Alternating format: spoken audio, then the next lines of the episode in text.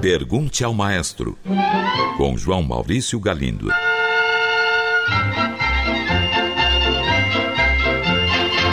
Olá, amigos.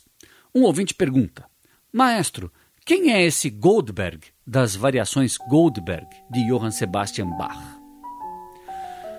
Caro ouvinte, em primeiro lugar, para quem eventualmente não sabe, Variações Goldberg é o nome de uma obra para cravo de Johann Sebastian Bach, publicada no ano de 1741, quando o compositor tinha 56 anos de idade.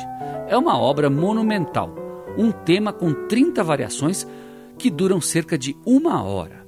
Além de monumental em tamanho, é também monumental em complexidade. Mostra o prodigioso pensamento musical do mestre alemão. O tal Goldberg, que faz parte do título, é Johann Gottlieb Theophilus Goldberg, compositor e organista alemão que viveu entre 1727 e 1756. Ele foi aluno de Johann Sebastian Bach. Bach dedicou para ele essa série de variações. Agora, o curioso desta história é que Bach dedicou as variações para Goldberg, mas a obra foi encomendada por uma terceira pessoa, um tal conde Kaiserling. Este conde pediu a Bach uma música que lhe servisse de alívio para as noites de insônia. Creio que foi a única obra de toda a história da música criada com este propósito. Uma ouvinte enviou duas perguntas sobre o filme Amadeus. Primeira pergunta: Existiu mesmo a rivalidade entre Mozart e Salieri, tal qual retratada no filme? Segunda pergunta: Maestro, poderia falar algo sobre Salieri? Para mim, era até então um nome totalmente desconhecido. Caro ouvinte, imagine a situação. Salieri vivia em Viena e era o mestre de capela da cidade, o maior centro musical da Europa.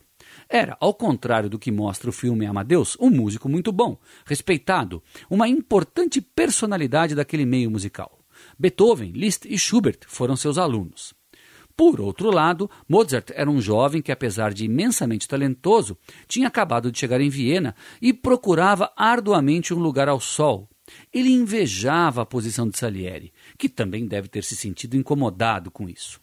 Mozart imaginava que Salieri procurava prejudicá-lo. Como?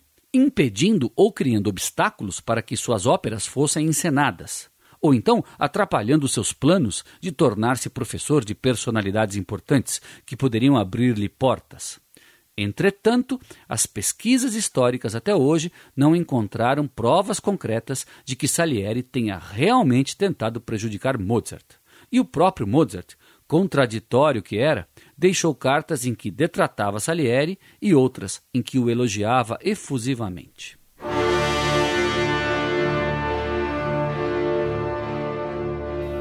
Salieri nasceu na Itália em 1750, seis anos antes de Mozart. Estudou canto em Veneza e, aos 16 anos, foi levado para Viena pelo compositor Florian Gassmann, que o tomou como pupilo. Após a morte de Gassmann, em 1774, Salieri, então com 24 anos, foi nomeado compositor da corte venense e regente da ópera italiana. Já havia composto nove óperas. Voltou para a Itália em 1778 e dez anos depois estava de novo em Viena, onde manteve o posto de regente da corte até 1824, um ano antes de sua morte. Escreveu mais de 40 óperas, muitas com sucesso internacional e também muita música sacra e de câmara. Não foi um gênio como Mozart, mas foi um grande músico, um dos mais bem-sucedidos compositores do seu tempo. Não merece o escárnio com o qual é tratado no filme Amadeus. Um ouvinte enviou três perguntas sobre o mesmo assunto: compositores da atualidade. Vou então responder as três perguntas em três programas diferentes. A pergunta de hoje, a primeira, é essa aqui. Maestro, por acaso Hoje ainda existe espaço no mercado para compositores de música clássica, mesmo que o estilo de composição seja mais próximo do classicismo e do romantismo do que do contemporâneo? Ou novas composições em estilos ultrapassados são automaticamente rejeitadas pelo público? Caro ouvinte, depende de quanto essa música se parece com a música do passado e depende também de que tipo de público você está falando. Podemos pensar aqui em dois tipos diferentes de público: o público conhecedor e o não conhecedor. As pessoas que conhecem razoavelmente bem o repertório da música de concerto, em geral esperam que um novo compositor tenha uma certa personalidade artística, ou seja, que faça uma música que ainda não foi feita, uma música que reflita a sua alma. Se a sua música for muito parecida com o que já foi feito no passado, algo bem ao estilo de Mozart ou Vivaldi, por exemplo, será considerada uma cópia. É muito mais difícil criar algo novo, instigante, do que copiar compositores do passado. Por isso, a cópia tende a ser menos valorizada. Agora, se a música tiver algumas características desses estilos antigos, mas ainda assim apresentar elementos novos, pode ser melhor recebida pelo público. Críticos e jornalistas musicais tendem a ser ainda mais exigentes. Esperam que o novo compositor seja bastante inovador. Agora, vamos falar do público que não conhece profundamente a música do passado. Para esses, esse tipo de música, mesmo que anacrônica, pode ser uma bela novidade. Ela não será rejeitada automaticamente, como você perguntou.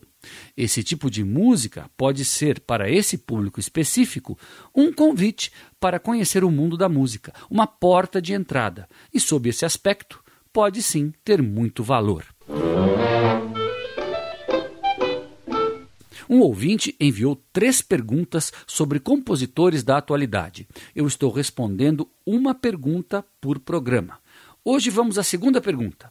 Ele diz: Quais compositores atuais e vivos são mais queridos e ouvidos pelo público erudito? Caro ouvinte, se pesquisarmos as programações de várias salas de concerto em todo o mundo, desde as pequenas, que só comportam conjuntos de câmara, até as grandes, onde acontecem concertos sinfônicos ou ópera, veremos que o espaço reservado para os compositores atuais e vivos, como você diz, é muito reduzido. Assim, infelizmente, eu acho difícil poder falar em compositores atuais muito ouvidos ou muito queridos. Atualmente, as grandes massas de seres humanos são levadas pelos grandes canais midiáticos a ouvir a música popular que está na moda. Pop, eletrônico, rock, country, aqui no Brasil sertanejo, funk e por aí afora. O público que se dedica a acompanhar a programação de música de concerto é muito, mas muito menor e prefere quase sempre os compositores do passado. E o público que se interessa pelos compositores de música de concerto que estão vivos em atividade, bem, esse público é ainda mais reduzido. Há algumas décadas tivemos um pequeno movimento no sentido de popularizar um pouco alguns desses compositores. Posso citar o norte-americano John Adams, o estoniano Arvo Pärt ou o chinês Tan Dun, mas certamente o norte-americano Philip Glass foi o que fez mais sucesso. Esse momento passou a indústria da música enlatada se tornou ainda mais poderosa e aí enterrou a curiosidade daquele que se convencionou chamar grande público. Os clássicos contemporâneos voltaram a ser ouvidos apenas por um público muito, muito pequenino. Caro ouvinte, infelizmente, acho que essa não é a resposta que você gostaria de ouvir, mas é a mais sincera que eu posso lhe dar.